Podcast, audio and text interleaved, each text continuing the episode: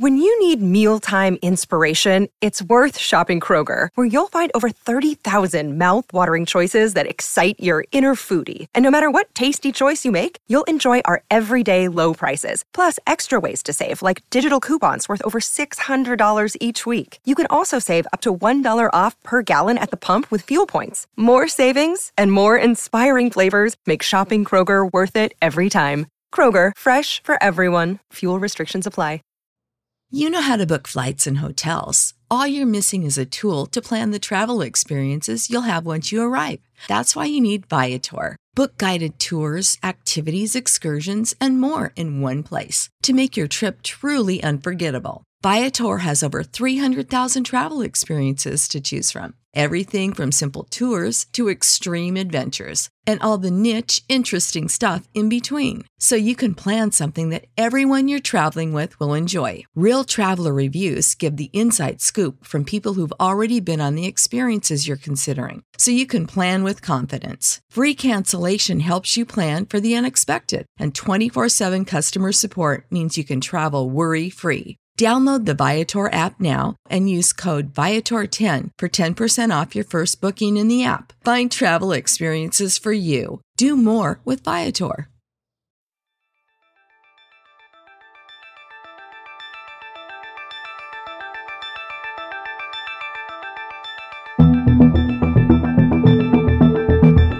I'm Anna Horford, and you're listening to the Celtics Life podcast.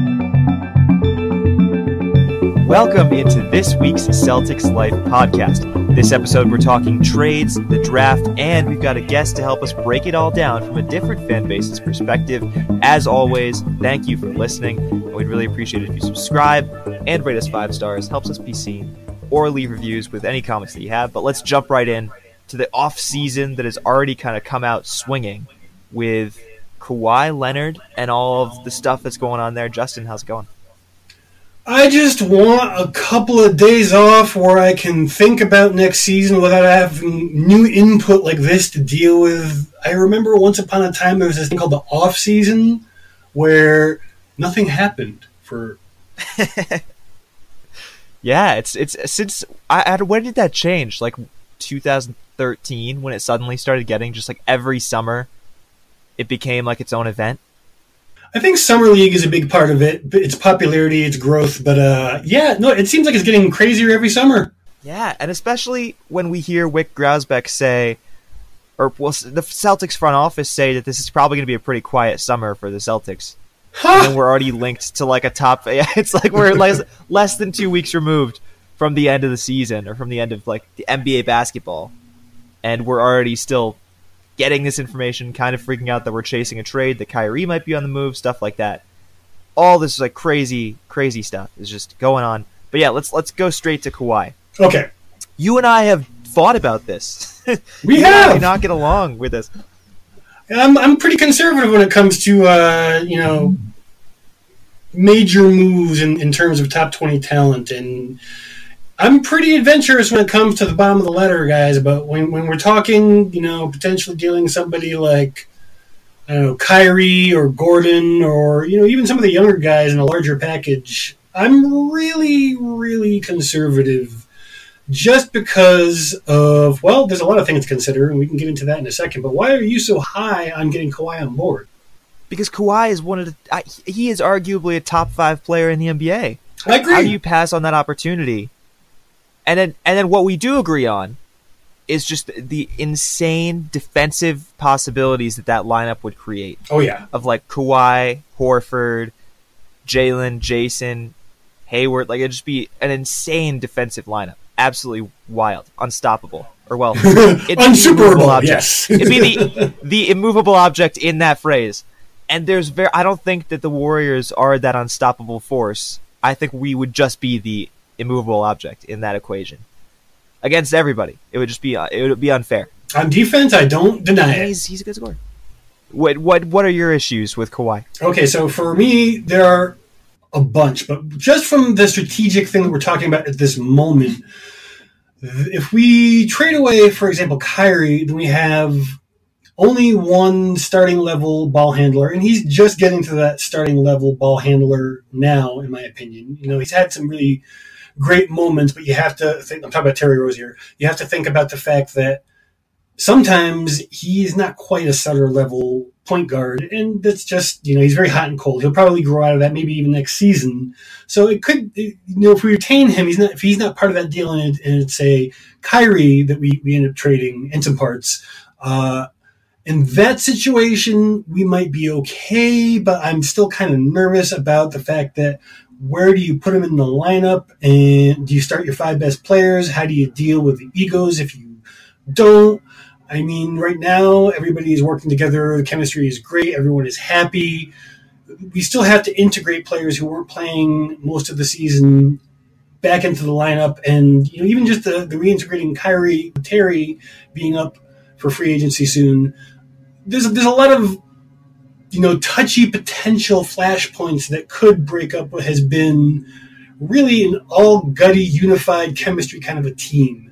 So, apart from you know the, the un, unknown injury things, apart from the murk surrounding what is actually going on with his character, uh, apart from the same cap situation that we're facing with Kyrie Irving being even less likely to be re-signed because we have a vocalization that this player prefers to be in Los Angeles, if anywhere apart from the fact that we don't even know if he's definitely not signing the designated veteran player exception, I think you guys, if you're still awake, can see I've got a lot of ifs out there that by themselves aren't necessarily insuperable, but taken together, it's really hard for me to see how this is going to work.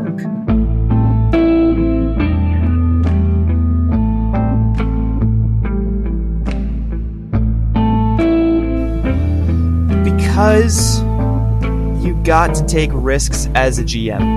And that's been my answer for most of your your kind of qualms that you've had. And I think that Danny Ainge, I think that this is a move where you're upgrading a top 15, top 10 player for a top 5, top 3 player. Maybe. And maybe. We've established that Terry can be a starting point guard. He's no Kyrie, but you still make the upgrade. You know, you still find the the role for you know, changing Kyrie into Kawhi and turn, you know, in, into this unstoppable defensive lineup. And, and that would be, I think, that the value of, of chasing this. I think that it's a risk that you have to take because either way, there's a chance that Kyrie or Kawhi walks next summer. And there's concern about that because of what Kyrie has said over the past couple weeks. I, I don't know how valid those concerns are. Personally, I'm not too worried about it. But there's a chance that either could walk. There's a chance that if we trade Kyrie for Kawhi, Kawhi could walk. There's a chance that we don't trade Kyrie and he walks and we still have nothing. I think that you make the upgrade because on paper, and yes, this is just on paper, you're making an improvement and you still don't lose anything. You know, I, I think it would be straight up. I don't even think that there'd be a draft pick involved in what like Woj is reporting and things like that. And I think it's worth doing because again, just that lineup would just be stupid. It would be so good. And I, you know, I assuming that he's healthy and assuming that there's any chance at all that he resigns here, because we've heard some pretty strong words at this point coming out of the people around Kyrie that he is happy here, that he plans on resigning. Uh, you know, and again, things can change, but you know, pushing certain buttons too many times, as we saw with Ray Allen, can really alienate a player. And I'm not saying that these conversations shouldn't happen, but until we have some clarity about the injury, until we have some clarity about whether he's going to be like re-signing with, with San Antonio for the DVPE, until we have a little more clarity about what kind of a player we're dealing with here I don't think it's going to happen. It might happen this summer, but I don't think it's going to happen, you know, over the draft, before the draft on Thursday. I don't think it's it's going to happen e- either. Realistically, I think if this does happen, this is going to be a mid-season trade where both players have played at least a little bit, so we can have a look at how they're they're doing in terms of health. And it's entirely possible that before Danny Ainge would be ready to pull the trigger on such a momentous deal, because, you know, you have to keep in mind he is older, and while he is better when healthy, you also have to take into account the the long term championship window and what that would likely do to you know pull a couple of years off of one of the prime talents. It's kind of the same reason why I'm not into dealing Jaylen Brown in a package for for Kawhi, unless there is at the very least an extension in tow, because I would really rather have a player that is almost as good. I'm projecting, you know, and maybe incorrectly that we'll probably see something like 70 to 80% fairly comfortably from Jaylen Brown compared to Kawhi Leonard. Their games are different. I'll admit that. That's not my point. But what I'm, what I'm trying to get at is when you look at Kyrie Irving, who's much younger, when you look at Jaylen Brown, who's even younger, then you have all these extra potential years where you could re-sign them on a long-term deal and have them under team control with their primes in front of them rather than in the thick of them. And to me, that is really, really valuable to building a new Boston Celtics dynasty and not just getting banner 18 and maybe even 19, but 20, 21, who knows what, what else. I don't include Kyrie in the like 2021. Uh, that that's like for me in an image that's like the Tatum Brown years more than the Kyrie. Yeah, no, he'll be fading he'll definitely be fading by then, but he'll still be probably a top 20 to 50 player in that period. So I'm I'm still really into keeping him at around. that point. Uh, yeah, but you like know, you know what, nervous. Terry Rozier by that point will be better than Kyrie. Why why is that not a conversation then? Because I mean, it's like if Terry like again bunch of ifs, man. But no, but here's what if if you're saying that like we have to look towards the future, then like yeah, let's trade Kyrie, get Kawhi, and then be better now, better chance at 18, 19 and then we have Terry, who's me better than Kyrie for 2021. It's like I mean, you can it, lock him up. It's like you can look at these I conversations. into it. Uh, you can look at these like yeah, you can find an argument for anything, but it's like I I just I think that the immediate concern is getting back another championship for Boston, and I think that the best team to do that would be with Kawhi Leonard over Kyrie Irving for just just we this think. year, just this year this upcoming season. Assuming, and that's that's assuming both are healthy, and that's assuming both are healthy. But like we don't know either. We we have been told Kyrie's gonna be better. We've been told that he's gonna be healthy. He's gonna be good to go by like scrimmages in August. So you know there's a chance there, but also we have no idea what's going on with Kawhi. I can't assume that he's still hurt after an entire year off. You know, I mean, sure he was misdiagnosed, but I, I feel like he's got to be in good shape. But maybe uh, you know this is things that Danny would find out if those are if it's if it's possible that he's not healthy and that he's not capable of playing, then we just Danny won't trade for him. He, like he's not someone who's stupid, but I'm saying if like if everything works out, if everything makes sense right now, if they're both going to be healthy, they're both going to play, you know, close to 82 games next season, barring any injuries happening on the court.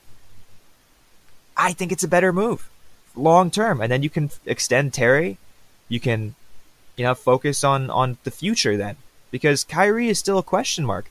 I mean, he's got an injury history, and I'm skeptical about dudes who have that. Kawhi doesn't have nearly as much of a, a resume of injuries that Kyrie does. That's not true yes, he's younger.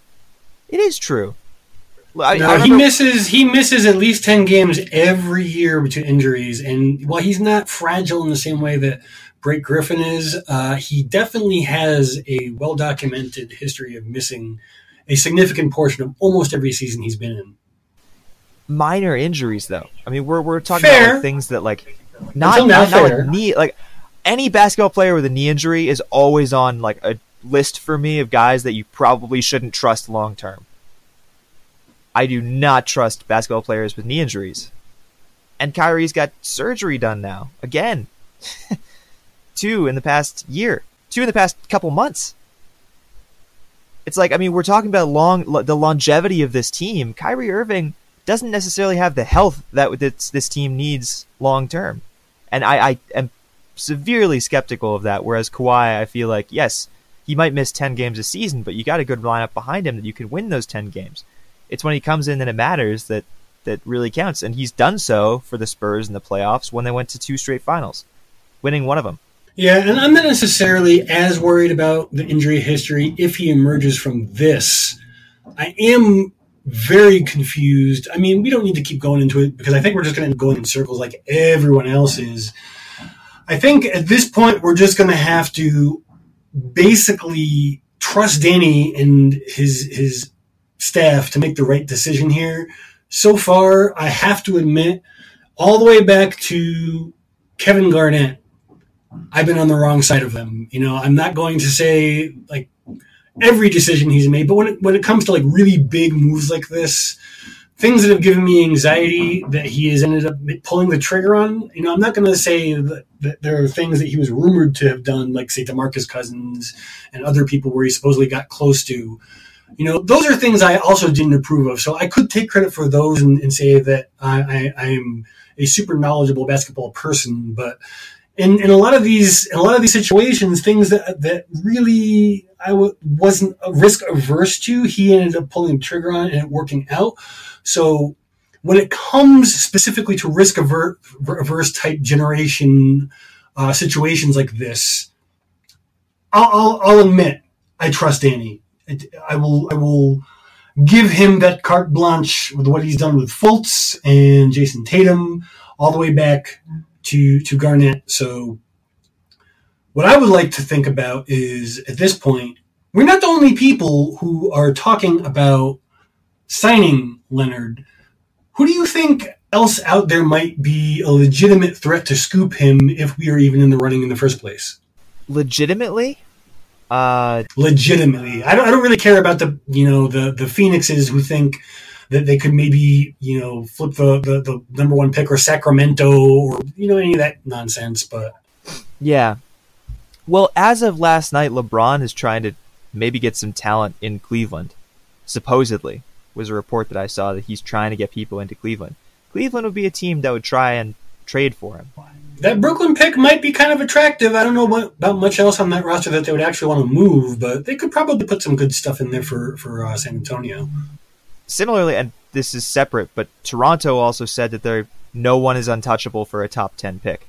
So you know maybe Toronto finds a way to send somebody to Cleveland to do something like that. But you know I could see Cleveland making some moves and just blowing it up in an attempt to keep LeBron again, which just makes them look even worse when they end up losing him. but you know, it's it's just like I, I, could see Cleveland being a serious possibility. I'm not so sure about Philly. I don't know. If, maybe maybe Philly has some trade bait that they could use. They might include like Markelle Fultz in a deal with like a handful of other players.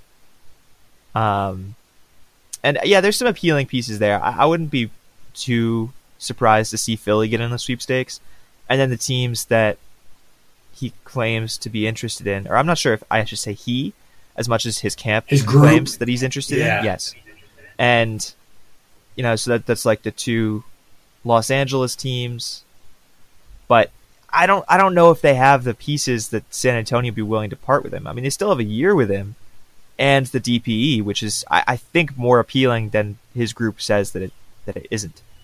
So you know, I, I don't take the Lakers or the Clippers too seriously. I guess the Lakers could send him some stuff, but their future draft picks are locked up too. You know, it's like they don't have a lot of their future picks as well.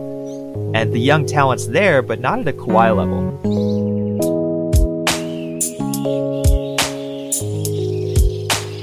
Yeah, they're gonna have to package something with Deng to somebody, either a third party like Atlanta. I've heard them linked to uh, just just to make the salaries work and then still have you know space to, to bring in somebody like LeBron, maybe another top top tier uh, free agent or near top.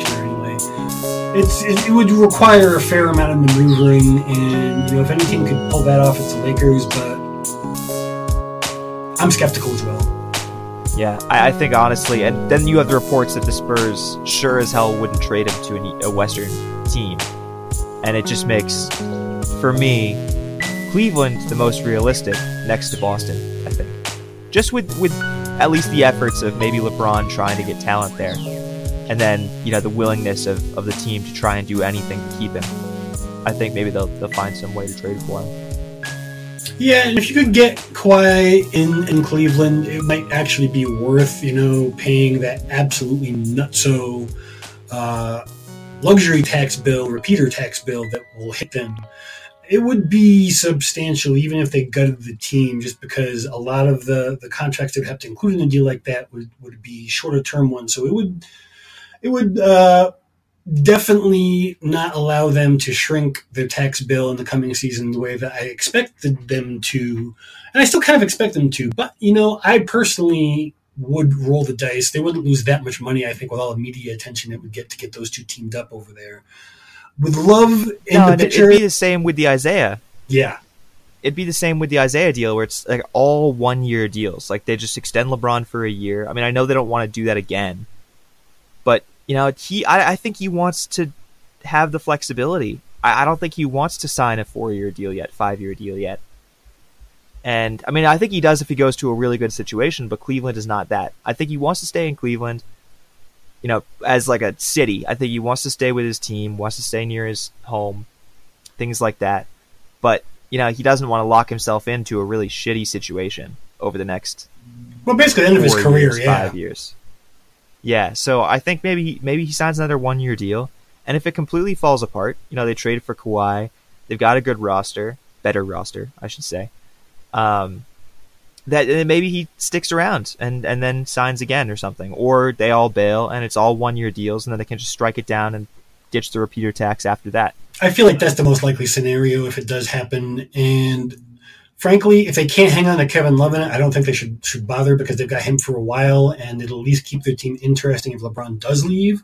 But I don't I don't even think they're a contending team, even if they do bring on Kawhi without Kevin Love as well. I think they definitely need those three guys minimal minimally. I, I think actually, you know, if you have a Kawhi Leonard defending on your team, that does help erase a lot of the negative aspects of Kevin Love on defense in terms of exploitability. Yeah, yeah, because they got a lot of the, the, the ability to switch is is huge with LeBron and Kawhi on the floor, along with kind of their defensive liabilities.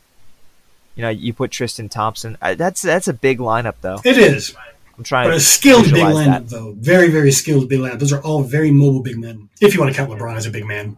Well, we actually caught up with a Spurs fan, Zach Rodriguez, who just put out a new trade checker just in time for the, the madness of the offseason. And we'll take a listen to that. Justin, you talked to him last night. Yeah, it was actually a really informative conversation. He, as he'll tell you about, he's got, you know, I won't say ties to the Spurs, but it's it's kind of instrumental in him, like that organization had a lot to do with how he decided to put together this trade checker, which for those of you who aren't necessarily aware of what a trade checker is, we're going to talk about it shortly.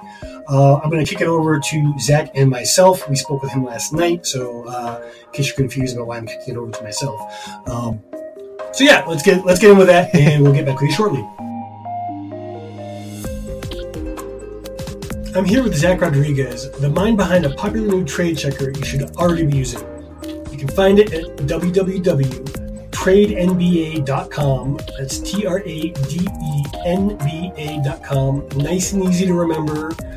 And with the summer free agency period nearly on us, and the league about as cap constricted as it's been for at least a half decade, if not longer, that means a lot of trades. So, tools to help us divine the rosters of the future have never been more useful. We, we thought it would be fun to bring Zach on uh, to talk about the trade checker he came up with and why it could be so useful to you. What made him decide to make it and how he thinks it might be developed in the future. How are you doing, Zach? I'm doing great. Uh, thanks for having me. Oh, absolutely. Um, so, what got you into trade checkers, and maybe maybe you know tell us a little bit about yourself. Yeah, sure. Uh, so I'm Zach Rodriguez here at TradeNBA.com. Um, I'm from San Antonio, Texas, where I've lived for about the past nine years. I was born and raised in South Texas in the Rio Grande Valley before moving here to attend the University of Texas at San Antonio, where I graduated a few years ago with a degree in computer science. I currently have a day job as a software developer for a finance company and operate my website, TradeNBA.com, in the evenings. Very Trade cool. NBA. So Yeah, go ahead. that uh that that software background is probably super helpful putting this together. Oh, yeah, for sure. So, what is a trade checker for those who don't know? Sure. Uh, so Trade Checker is basically a site um, or tool that you can use to pick a few different teams, uh, usually between two and four teams, uh, select players from a roster from those teams, and then attempt to trade those players uh, from one team to another team. And so when you click on trade, usually uh, it'll compare different things, usually based on the player's salary, the team's um, cap space, and salary information when the trade is executed, it'll tell you whether or not that trade is successful and can actually be executed in real life. so something maybe a GM might do. Uh, and then it's just useful to share that information with other people just to discuss possibilities of trade options that may occur between one team and other teams. Very cool. So for me, you know, ESPN's is the most widely known uh, trade checker. They call theirs the trade machine. Right. And, and for me, it, it, helped me kind of accidentally learn some of the basics of the CBA, the collective bargaining agreement. Um, and you know, it's it's useful, but it, it, like once I got you know a little bit more familiar with the CBA, I found out that there were a lot of things that I wanted to do with it that I couldn't, and it would frustrate me to no end. Like, for example, it's not exactly a miracle that everyone knows LeBron James doesn't doesn't go where he doesn't want to go because of his trade his ten year plus no trade clause. And if I'm on a trade machine, obviously I don't necessarily need the machine to not let me make the trade because of the fact that it technically can't be done because obviously in that scenario he would be agreeing to it if it were to happen at all. So I've always been looking for trade checkers that have like additional features, and I have a whole bunch more that we can get into in a minute. Uh, Real GM, for example, has another one that will let you suspend some of those rules, and I've noticed that you've uh, made some changes to the initial, I guess you could say, deployment of, of uh, TradeNBA, Trade Checker. Uh, so that way it kind of does a similar thing and that it lets you know that you are breaking the rule if you continue, uh, but, it, but it lets you uh, do it anyway. So that way, not only do you just get like a you shall not pass, but a little bit of an explanation of why, which I really appreciate from both of these these trade checkers so far. Um, but my favorite thing about yours, which nobody else's that I'm aware of does, is that it includes a active list of other tradable assets in the form of um, draft picks. Maybe you could tell us a little bit about you know that and any other features that you could maybe let us know about. Yeah, sure. Um, so I guess I can kind of start with the origins of the site. Is that fine? Sure, absolutely. All right. So basically, maybe about a year ago, uh, I was kind of reading through Pounding the Rock website, and I came upon an article that was basically a job posting for the Spurs. And so I was, you know, I love the Spurs. I'm from San Antonio, Texas. So I clicked on the article, um, went through the job interview process, and kind of one of the final stages of the process was um, them sending me an email to create a trade machine, a simple trade machine. They gave me a week to do it. Um, it really didn't have to have anything in it. It could have dummy data, and then just basically uh, based on one rule, determine if the trade will pass or fail. So I kind of created this trade machine. Before that, I really didn't have any background on how trade machines worked or the trade machines that were out there. Um, but I created the machine that I had. It was simple, just real basic. Um, a few days later, I got an email back saying that I wasn't going to get pursued with the job opportunity. Um, and then from there, I kind of shelved the idea. Mm-hmm. And then maybe a few days later, I started looking into trade machines and what was available saw the feedback from people talking about the current trade machines and what they were lacking, and then I felt uh, that I can make something that had everything that the other ones didn't. And so initially, I started off just trying to make something that was really uh, mobile friendly, so that worked well on mobile because that was something I noticed that the other two didn't have, or the other ones that are available didn't have. And so I was kind of going with that. Um, maybe right before playoff season, I had something ready that I could give out with that feature but I just felt like it wasn't unique enough. So kind of went back, looked at feedback, saw a lot, a lot of people wanted draft picks in there. So I added draft picks, added a few different p- features, and um, I really wanted to deploy it sometime during the playoff season since I had the rankings of the teams on the sites, their schedules, um, but I felt like it just wasn't ready. So pretty much the day after season ended, uh, decided it was ready um, to put out there and announce on Reddit. That was kind of my launch strategy from the beginning. Is you know hopefully I make something and then post it on the NBA subreddit, and people would like it, you know. And um, luckily enough, that that worked out and got a good response from that. Yeah, actually, that's in, uh, how I ended up coming across it in the first place, and I, have enjoyed watching watching it change. Um, even in the short amount of time that I've been following it, I've noticed. Uh, you know some of some of the things that I was talking with you in in our emails and such um, before your appearance here um, have made it on there. I'm sure I'm not the only one suggesting some of these things, but I'm really into the ability that you can kind of like take a team and toggle toggle you know by position or by you know some basic stats um, years left on the deal, which is incredibly important in my mind for trying to construct deals because, as you know, a lot of deals pass or fail based on whether or not they fit the development arc of a team or or whether you know a team's trying to get off money. You certainly don't want a guy with three years left on his deal if you're trying to like lower your cap hit. So like all those features are, are really really interesting. I'm, I'm, I'm wondering if there's anything else on there that you are working on that you haven't quite gotten you know live yet. Yeah, for sure. Uh, so one of the main things that people requested right after I launched it was being able to trade restricted players. So I kind of restricted the players based on the other trade machines that I had and didn't allow them to be traded. So I got a lot of feedback on that and just opening up those restrictions and just having them overrideable. So one of the, the releases I made uh, recently was making any players restriction overrideable and still letting you trade them um, and then comparing their salaries and telling you whether or not it would be a valid trade with that restriction override. Uh, also, I made enhancements uh, to sharing trades. Uh, there's a trade gallery. You can see all the trades that people are sharing, which ones are getting the most views. Um, I've added Reddit feedback on them. And then also you can sort um, different stats on the team. So you can sort uh, team players based on their salary, their per, their contract years, their experience, position. Um, what else do I have on there? A few different things. Uh, but in the future, I'd like to add their stats on the site so that way you can sort by stats and then also a league wide uh, sorting. So, like you had mentioned before, um, just being able to sort players in the whole league by these different options would be really useful. And then also just bringing conversation back to the site. So, a lot of times people will share their trades on here and maybe take their conversation to other sites. And so, I still want to encourage that to happen, but just show that on my site as well, which is what I tried to do recently with some of the integrations I've made. Yeah, I thought that you might want to look into, seeing as it's got this tie to Reddit, maybe the possibility of making communities for TradeNBA and then have a link right to them that maybe, you know, making a trade with that team will toggle the option to share that on that Reddit community, like a specific TradeNBA team based and maybe league based Reddit communities. So that way people can talk about them in context where everyone has the same kind of basic interests, though, as we know, they can diverge pretty far on a team by team basis, even. But just just so that way, all the right eyes are in the right place. I guess if that makes sense.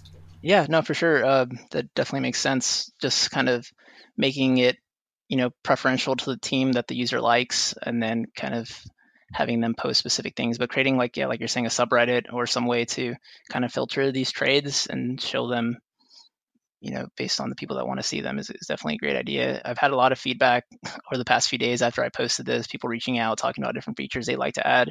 So I've tried responding to basically everybody saying either I'm working on a feature or I've just added it.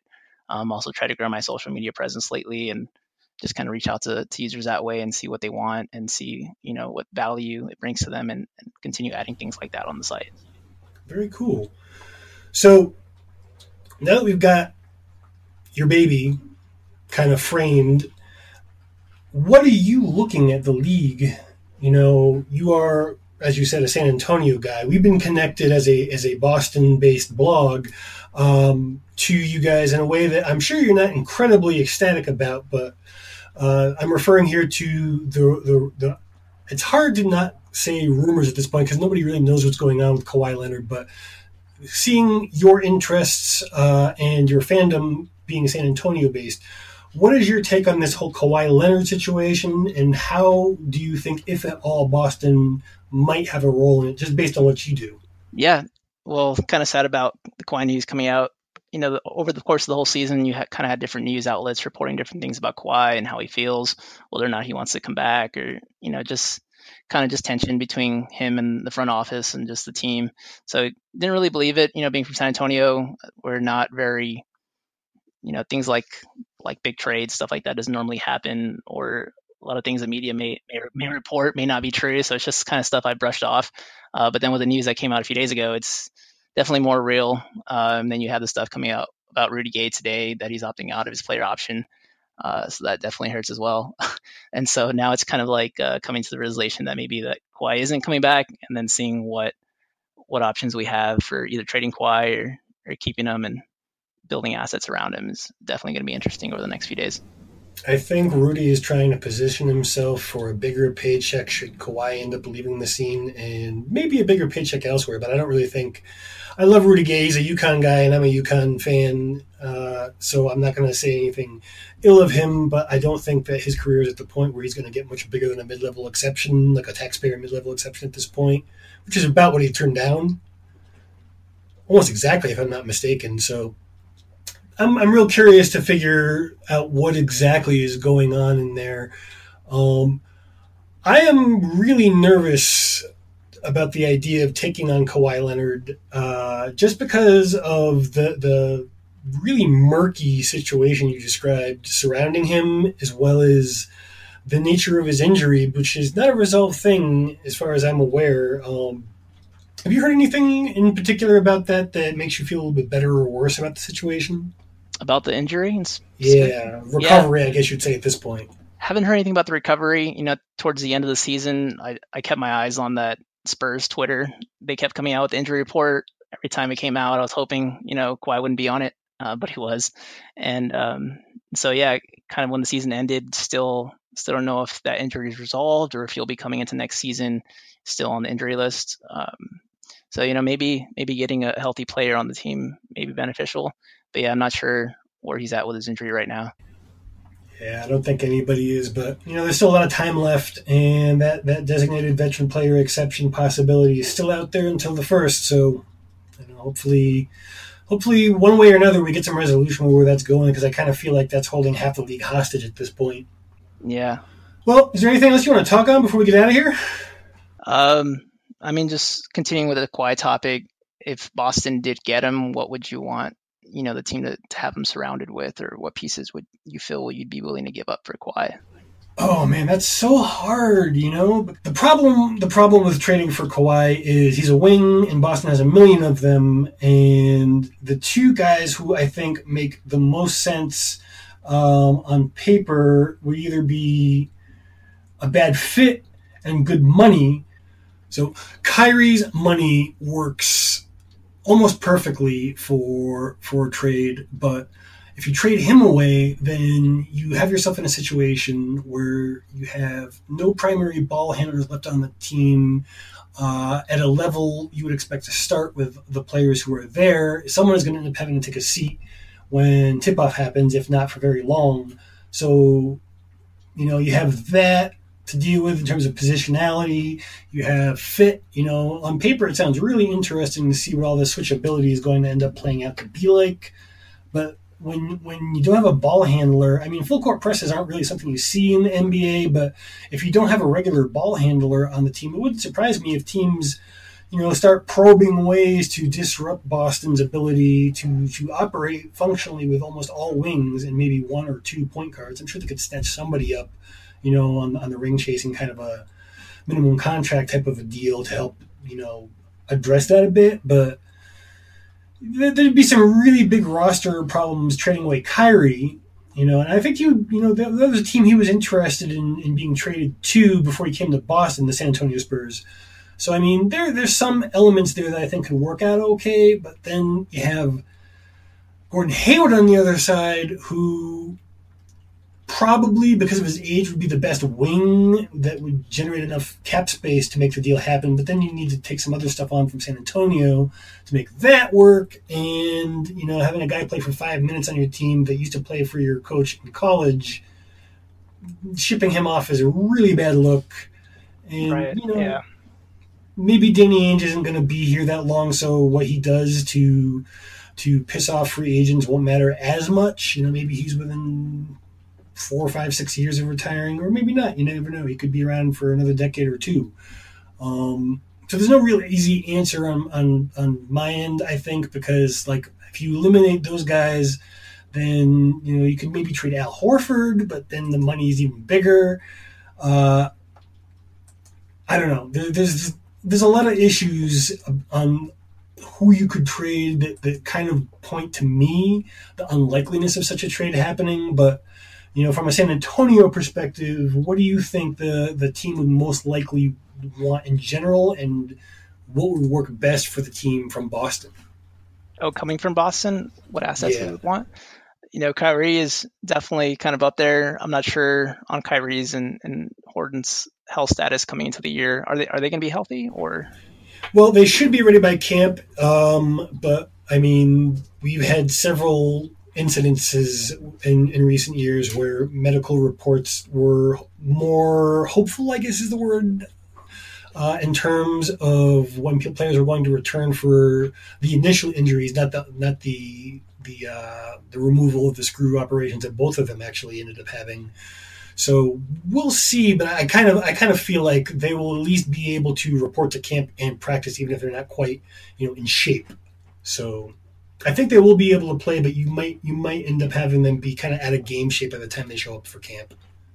Okay, yeah, I mean, yeah, definitely from Boston, I would love to have Kyrie if if we had to give up someone like Kawhi. Um, Hayward would also be great, of course. And so I, I, know a few. There's been a few trades that I've seen come through the site um, that are ridiculous. Some that are really good.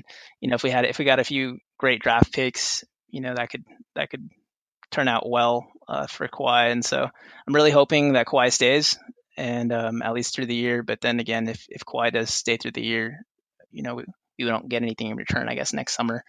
And so it'll be interesting to see what happens in the next few months and what we get in return for Kawhi if, if that if that does go through.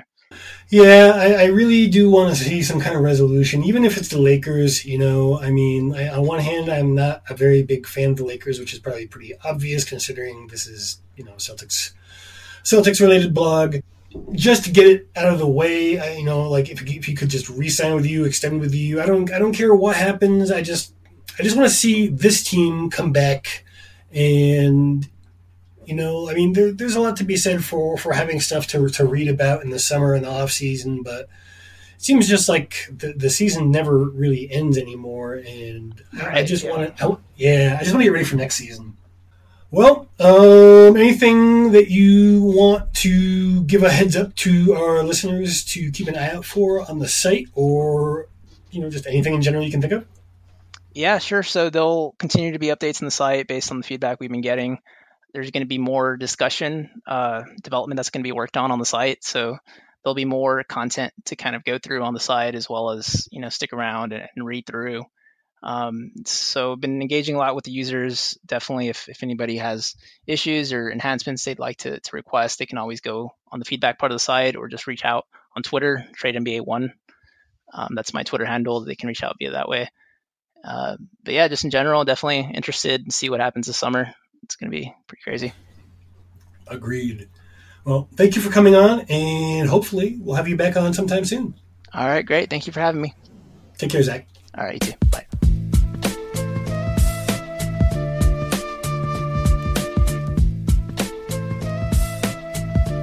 All right, so let's talk the NBA draft, which is a couple days away. From recording, absolutely. It's this Thursday, June 21st. I thought we could change this up because I don't know if you feel the same way, but it seems like every day we have five or ten new potential prospects who might be taken at 27th in the draft by Boston. Unless, of course, who wouldn't expect this? Danny Ainge buying a pick in the second round, so it's non guaranteed. Unless, of course, he Instead, packages Terry Rozier or maybe Marcus Smart. Oh wait, no, can't package Marcus Smart. But anyway, packages assets to move up in the draft somehow and selects a lottery pick. So because of the fact that there's all these potential contingencies, I thought it might be more useful to try to guess the general path rather than a specific player. What do you think about that? Okay, I'm into it. If we keep the pick number 27, which way do you think that we would go? Replacing Al Horford long term with a big, perhaps, or maybe you know, seeing as we have at least one guard who will likely not be with us in the coming season, uh, at a significant minute level in terms of Terry Rozier or Marcus Smart, or depending what you believe, uh, Kyrie Irving. Do we go with a point guard? um, or somebody kind of more like a wing. Uh, you know, I know Smart is is often a ball handler, but in terms of defense, he is one of our primary wing defenders. And you know, we seem to be in an era of Boston Celtics kind of having fallen in love with wings. Do we keep going with that? I mean, what do you what do you think the strategy here would be if we pick a 27? I don't think there are enough bigs on the board to make take it at least around that point in the draft, barring any kind of surprises. I don't think there are enough bigs on the board, so I, I don't think that we go that direction. I think honestly, and we have a ton of wings. I think generally we'd be looking at some kind of guard, whether it's a point guard or a two guard. So I, I, I would guess, you know, we keep seeing links to Grayson Allen, which hurts me inside. yeah, me too. I don't want Ted Cruz. I you know it's not the I think that fits kind of the needs of the Celtics right now. I obviously a, a replacement for Al for the future would be great, but I just don't see any talent at you know around the four or five that would that would be worth picking and then you know locking him into a guaranteed first round deal. So I, I would guess that if we go that direction, we take a a one guard or a two guard. Anybody off the top of your head that you like? I you know I I don't like Grayson Allen, but I think that that would be a very good pick. Uh, the kid from Villanova, I can never remember his name. The crazy the guy who should be Italian or probably is Italian. Oh, Donte DiVincenzo, yeah. Yeah, I, I like I like him. Um, you know, I, I think that that's kind of the direction that we go if we keep that pick with one of those two, unless they get picked earlier. But I think that's just what we're kind of looking at. I kind of think that uh, SMU Shake Milton is another interesting potential option. He's he's a little bit lower in the mocks, but I've I've seen a fair amount of his games uh, over in the American Athletic Conference when he's played UConn over the years, and he really has that kind of like gritty defensive Marcus Smartish kind of like. he's got some size too. He's six foot six. Yeah, well, yeah, he and Semi are like kind of a very similar player, same alma mater. I that wouldn't that wouldn't surprise me, I guess. I, he is quite a bit lower from what I remember from the draft board. He is. He's so, in the, 40s usually. You know, but those those are always, yeah, those are always, especially when you get past like the lottery, it kind of becomes a toss up of where they're going to drop guys. You know, the the mock boards. So, I yeah, I, I think Villanova kid or, or Grayson Allen, honestly, which is again not my favorite, but I think it would fit well. And you know, I mean, it's the thing. The thing is, like, you know, you have he.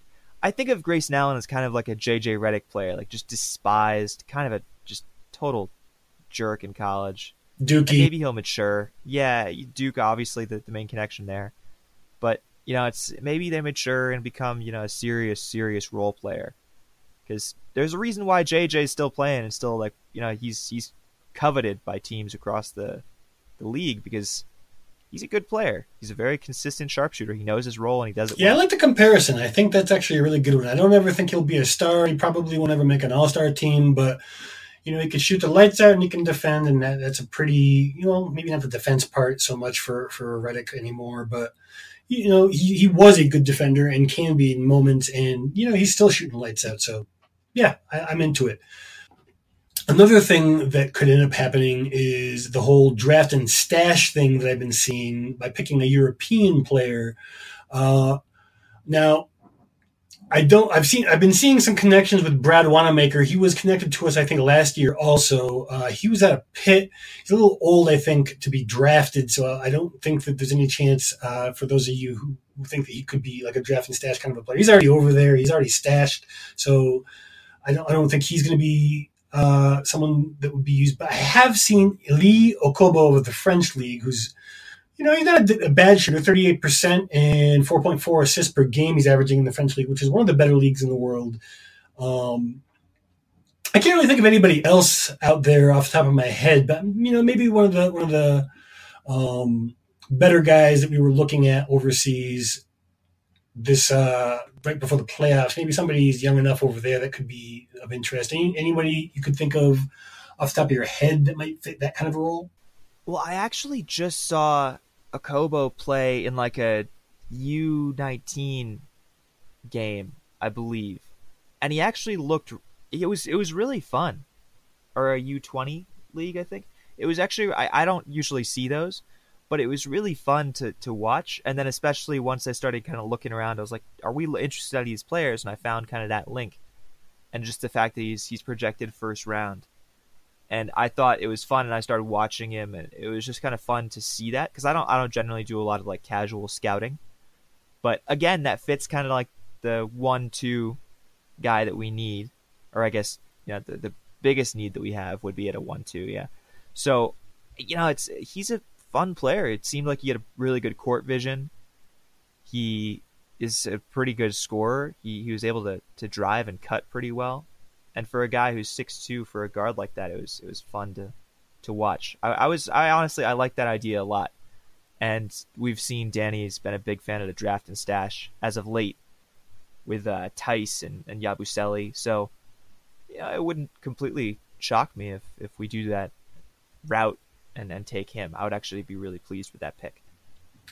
So the other things that have been discussed, um, and I think this this could happen uh, by you know trading trading the draft pick this year for a future draft pick, just to help you know keep the cap. Uh, you know, I don't necessarily think this is very likely because you know we are we do have to be very careful with how we spend the cap going forward with so many players uh, looking to be paid soon. But I don't necessarily think that uh, you know, 27th pick is, is going to be a, a significant issue. But, you know, maybe maybe they trade it for two years from now, seeing as we have four draft picks coming in next year that we would have to worry about, potentially as many as. Um, you think there's any chance that, that something like that happens? Not trading it for a future. I mean, no, no, I don't think it's valuable enough to go into the future. I, I was looking at the the treasure chest of draft picks that we have remaining, what what still sticks around, which is now like just like a little. It's I, I wouldn't call it a treasure chest anymore. A treasure satchel, like the, the Celtics the Celtics beat writers call it that, and it's fun to refer. But now, yeah, I need to think of a new comparison for it, what it is now.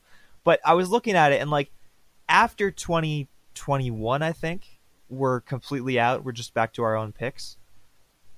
I'm not sure if Danny is ready to start kind of restocking that. And I don't know if a 27th pick is is good enough to restock that for past 2021. So I don't think we're there yet. I think it's more likely that if we do trade the pick that we're trying to move up. But uh, that's just kind of my own perspective on that. I maybe I'm wrong, but I, I don't see him trading it really likely. I think if it does go anywhere, it would be somebody who has been really irresponsible with the draft picks, Brooklyn, and uh, you know. They haven't been irresponsible since the new ownership. No, it's totally fair, but it would be, you know, really beneficial for them to be able to take a guy in the first round this year and maybe sacrifice a pick that would probably be in the teens the year after or the year after that. So I could see something like that maybe shaking out, but I, I don't expect it. In no, in Brooklyn's war room, there is probably a picture of Danny Ainge smiling, and it says, "Do not talk to him." And I, I like I, I believe strongly that they will never ever take a call. He's in their contacts as "Do not answer," you know, and whatever whatever he calls, like nope, nope, nope, can't talk to him. He's like an ex girlfriend who like really ruined their life. So, no, Brooklyn Brooklyn's not talking to Boston for the next probably ten years. I would guess. So the the other, you know, we've kind of discussed the the whole Kawhi thing and whether or not there'll be a draft. I, I don't think there'll be a draft night trade for him or probably anybody else. I mean, it could happen. Um, if you feel differently, feel free to jump in and uh, tackle me on that. Uh, but the the biggest thing I think worth discussing for potential draft strategy is trading up. And we've talked about this a little bit, you know, individually uh, with other people on podcasts. But what are you? What are your thoughts on maybe moving up for a guy like Bamba or Wendell Carter or you know somebody maybe slipping not necessarily up to those like high lottery picks you know four five six whatever but maybe maybe kind of something more along the lines of still in the lottery but late lottery. What are you what are your thoughts on that? I don't like it. You know I, I think i'm content with who will probably take late first round. Danny's done a good job of finding talent late in the in the first round, early second round. Maybe, definitely. Uh, you know, you got Yabusele and Theis. Yeah, you know, you you got those guys who are there. If you want to go back to Rozier at 16, you know, I, I think I think I'm going to trust who he takes if he keeps the pick, and I wouldn't be really upset with with you know going late. I also don't I don't love the people that we'd probably get by trading up and what we'd have to give up to get them. You know, I understand there's some interest in maybe trading Rozier just so we don't have to deal with the extension, and then just kind of going back to a, a rookie contract for the next four years. I, I can see the value, but I just I'm not interested enough in anybody that I think it's worth it when you know we could be contending with Rozier at the backup one, rather than putting a rookie there and hoping that he's able to kind of take on that role because we don't have many guards to back up Kyrie right now. You know, we got Terry, but I don't think we're going to hold him to Larkin. And Smart, you know, he'll be on the, uh, you know, he sometimes, like you said, takes the one, but I, I just don't think that there's enough. I think we should stick with what we have that's kind of promised right now, that we know exists, that we can count on in Rozier and Smart as, you know, viable backups for Kyrie and for, you know, the, the two and stuff like that. So, I, I, don't think it's worth trading up for a rookie and then also ditching the assets that we have already. I would not argue with that whatsoever. I think is you know definitely a possibility, but I, I would be surprised if it happens. But to go back to your point about trading for a star, and you and I did talk about this, I wouldn't be completely upset if we did trade for Kawhi without Kyrie in the deal. Trade other stuff with picks. I, I'd be fine with that, including our first round this year. But I would assume that it would be more likely, you know, the Lakers pick next year or the Sacramento pick, I should say, and you know maybe Clippers or, or something like that, like one of those two picks. And there is a possibility. There is a possibility. Danger Cart was talking about this on Twitter too. That with some careful cap maneuvering, you could assemble a a trade deal with San Antonio for mostly younger players and picks without including a member of the J team. It would just require a little bit of waiting and some trust in the good faith of the organization should they want such a deal. More centered around remaining draft picks like the Clippers pick that may never come in the first place. The very potentially one of the better assets in the league, depending on what ends up happening, one and done, which we can talk about in a second uh, the Memphis pick might end up becoming clear and free of restrictions at just the moment we see one of the most stacked draft classes in history. Um, so I don't know. Maybe that's a good spot to segue over to that. So have you heard about this? I you mentioned it. You were kind of talking about. Yeah. So what I, this is yeah, for listeners so. is the league released an internal memo that got into the press basically about how they think there is a change for one and done coming and getting rid of it uh, very soon, possibly as soon as 2021 season, the draft of that season being the earliest. And if that ends up happening, then you are going to see a lot of people reclassifying so that way they can fit into that draft. And that basically means you're going to get the top level talent of two seasons in one draft, followed by a pretty mundane draft. And if it is that season, Boston will have Memphis's pick at a time when they don't look to be incredibly great. You know, they will probably be a lottery team or close to it based on their current roster construction, age, and trajectory.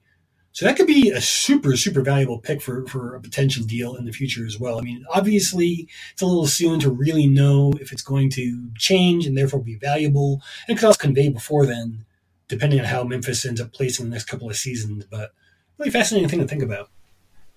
Yeah. No, that that I I generally haven't looked that far ahead. You know, it's um I, I see the value in the picks and I understand like where they'll probably fall and I like that. But I, I just I'm so bad at tracking future prospects that I just I never am able to look past like the next year's draft. So I haven't really considered that yet. If they're not playing UConn, I have no idea exactly. Yeah, same. yeah, so you know, I, I, should do that. That's probably the next step in my evolution as a basketball fan and as a basketball reporter for Celtics Life and stuff. But I'm just not there yet. I'll get there. You'll see. we be doing what we like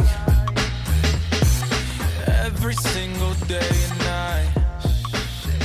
Ridiculous. Party like it's 95. Kyrie, did you hear his track? I haven't listened to it yet.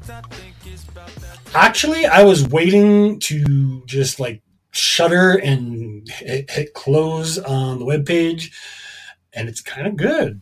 Interesting. I saw a notification for it, and I was kind of uh, I wasn't sure how to feel about it as a concept. I didn't listen to it because I figured it was gonna be bad. But is it is Same. it worth? Do you do you suggest taking a listen? Well, for those who don't know, it is uh, a little retro. It's in what's called the New Jack Swing style of rhythm and blues that was very popular in the late 90s, which I guess is when Uncle Drew was in his heyday, uh, now that he's an old man.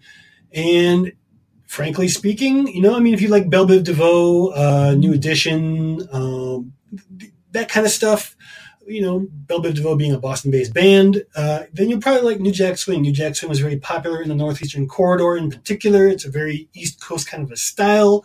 Um, and, you know, even now, you know, this could just be me being, you know, 20 years old when that stuff came out. Uh, I thought it was pretty good. You know, I mean, I'm kind of biased in the uh, antiquity of my taste, but, you know, I liked it. I'll have to check it out, but I, I still I wasn't sure how to feel about it and decided not to. I think I was also driving when I saw it, and I was just like, eh, got good music playing now. I don't want to be like driving windows down and just have suddenly just an awful, awful song. But yeah, so I decided to ignore it. But uh, Detroit has Dwayne Casey as the new head coach. Toronto has moved their assistant coach Nick Nurse to head coach. How does this affect us in the Eastern Conference? Is Detroit better? Is Toronto better or worse? I think that Detroit really needs someone at the helm to activate the talent that is on the roster when it's not hurt. I think they don't have that bad of a roster. I mean, I don't think that they are much better than maybe like the seventh or sixth seed in the East, even with the East being as weak as it has been. But I do expect that he should be able to help them, at least on a culture level. I don't know that that roster in and of itself is going to get too far as currently constructed. We'll see what happens in the offseason. They they no longer have Stan Van Gundy running either the coaching or front office anymore. So we might see some smarter moves. We might not. I have no idea. Uh, but Nick Nurse is a very interesting move, in my opinion. I always thought that it was Casey who you know, made those those moves. And it's coming out now that Nick Nurse was really one of the people who was pushing for Toronto to change their system, and Dwayne Casey kind of just got all the credit for it. So I understand why they elevated him. I'm really curious to see. You know, if maybe some of the boneheaded responses we saw, uh, particularly against the Cavs in the postseason, if that ends up changing because he's at the helm. I, I like I like both both moves to be honest. I think they're good moves. I like. Uh, I think that Casey will fit well with Detroit. I think that he could maybe, like you said, kind of unlock the talent that they've got and you know do more with it. And you know they've got they got Blake Griffin. They've got some good players on that team. You know I always forget that Blake is there because it was just kind of like it became. Did they miss the playoffs? They didn't make the playoffs, right? Detroit, no, I believe they missed the playoffs. Is that the first time Blake Griffin has missed the playoffs in his career? I think it is. Yeah. So uh, you know, I just I forgot that he was there, but they they're actually not as bad as I think we give them credit for. So Detroit, I honestly I would be surprised if they're not in the playoffs next year, and in probably like a top six seed maybe. I feel like that's about their ceiling. I'll, I'll have some, I'll have some hot takes in in the you know the heat of the off season, but right now I'm not there yet. And then the Toronto, I think they get worse. You know, it's it's a first time coach. I don't think that any team, you know, does really well. And it seems like, like I said earlier, they're considering nobody untouchable for a top 10 pick. So I wouldn't be surprised if they try and blow it up soon. So I I'm not as high on Toronto. They're definitely going to fall off from last year. I think. I don't think they, they keep a number one seed. It really depends on how those young pieces develop because they you know their their depth really helped them, but some of their their, their you know marquee players like Kyle Lowry, for example, they're they're getting older and if the, the young guys aren't picking up the slack, then yeah, I, I tend to agree that I don't think the coaching is necessarily going to be too different, particularly if it's true what I hear about him being the, the main impetus behind, behind last season's change. But I, I, yeah, unless unless that talent really takes a good step forward, I think they're going to take at least a small step back next season. Yeah, no, I, I still think they're a playoff team because they, they've got some seriously talented players all around, a very well constructed roster. But you know, it's it's I just think that they fall off a little bit. So, cool. Anything else you want to hit on before we take off? Uh, just real quick, there is a new practice facility, the Red Auerbach Center, uh, and it is massive. It is immensely, amazingly equipped. I mean, they have two full-sized NBA basketball courts. They have all kinds of pools and recovery facilities, a float tank, like top of the line medical equipment, all kinds of you know, I mean, you can, you can get a shave from your barber while you're at the practice facility. They've got a dedicated video room. I mean, I could keep going on and on and on and on. Uh, it's it's really impressive. You can you can find all over. Are we allowed to go? Can we like go and, and play there? Can we play some pickup basketball? I don't know. Who do you know? Got got, got any connections? not not not that not that kind of connection. No. Yeah, I mean, can, you you mentioned it. You like the way you're talking about it. It sounds like you're like, oh, you should totally check this place out. It's sweet. Well, you should. I mean, and I feel like online. Uh, we'll we'll have something on Celtics Life about uh, it very ah. soon. sounds good. Uh, anything you're working on for for the site? Uh, well, evidently this. I uh, I'm really excited. I I initially I was putting together a World Cup piece and I still I'm still gonna put it together of like who you should root for in the World Cup based on who your favorite player is. Oh, I like it. And I realized I st- I'm going to make it, but I realized like there are 32 teams in the World Cup, and only you know 15, debatably 16 players if you want to include the the two way deals. So I uh, I decided I'll wait until the second round basically once we're through the group phase and we're down to 16 teams, and then I'm gonna put that together of who you should root for in the second round of the World Cup bring some hype there. You know, if you have any thoughts, I'm thinking Gordon Hayward, and this one was my favorite. Gordon Hayward is Brazil because they're like bouncing back from a really tough year, and after having gotten obliterated by Germany last World Cup, and they need, you know, they're really talented. They're one of the best teams. They're going to make this team a contender, and Brazil is as well. But now they're bouncing back, stuff like that. I like that one. That one's good. Theis is Germany, obviously. Is is Australia in the World Cup? They are. I'm not sure if they're gonna make it second round, but they are. Yeah. That kind of. That, that, I mean, don't be mad at me, Aron Baynes, because that's obviously you. But if they weren't, or if they get eliminated, then he can be Mexico because when he lands, there's an earthquake. yeah, that was how you you were in Mexico. What? How was the vibe there? Now we're just completely off on soccer, but what was? Yeah, let's talk about that. Um, it, well, Mexico beat Germany in the first game of their group and you were in Mexico City where there was a mini earthquake, right? Yep, people freaked out and jumped up and down so much it actually registered on the seismographs. And I mean, you know, you could definitely hear the goal pretty much everywhere. You could basically trip out your front door and see at least three or four screens that it was being being played on in your neighborhood. You know, it's a big deal here. It's kind of like the NBA Finals on steroids, I guess, or the Super Bowl on steroids, even in terms of like local viewership. Um, it's definitely been interesting, and you know, if I if I could just have like a smaller field and a smaller goal. Wait a minute, I just want basketball. Never mind. well, you can find that story in the future once the group phase ends, and also the Red Auerbach stuff on CelticsLife.com. And you can also find all of our merch and stuff. We're Reviewed Friday shirts and hoodies and all of that joy up on the top part of the Celtics Life website. You can even find the plot, the pod on Blog Talk Radio, iTunes, Google Play, Stitcher, and most podcatcher apps. Please subscribe so you don't miss an episode. And if you like what you hear, please give us five stars. If you don't like something, don't give us three stars or four stars or two or one star.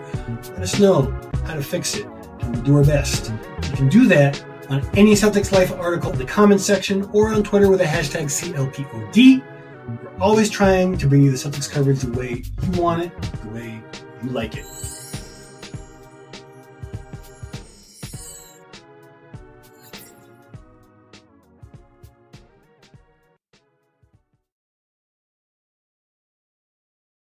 Say goodbye to your credit card rewards. Greedy corporate mega stores, led by Walmart and Target, are pushing for a law in Congress to take away your hard earned cash back and travel points to line their pockets. The Durbin Marshall credit card bill would enact harmful credit card routing mandates that would end credit card rewards as we know it. If you love your credit card rewards, tell your lawmakers hands off my rewards. Tell them to oppose the Durbin Marshall credit card bill. Without the ones like you, who work tirelessly to keep things running, everything would suddenly stop. Hospitals, factories, schools, and power plants, they all depend on you. No matter the weather, emergency, or time of day, you're the ones who get it done. At Grainger, we're here for you with professional grade industrial supplies, count on real time product availability and fast delivery. Call click grainger.com or just stop by. Grainger for the ones who get it done.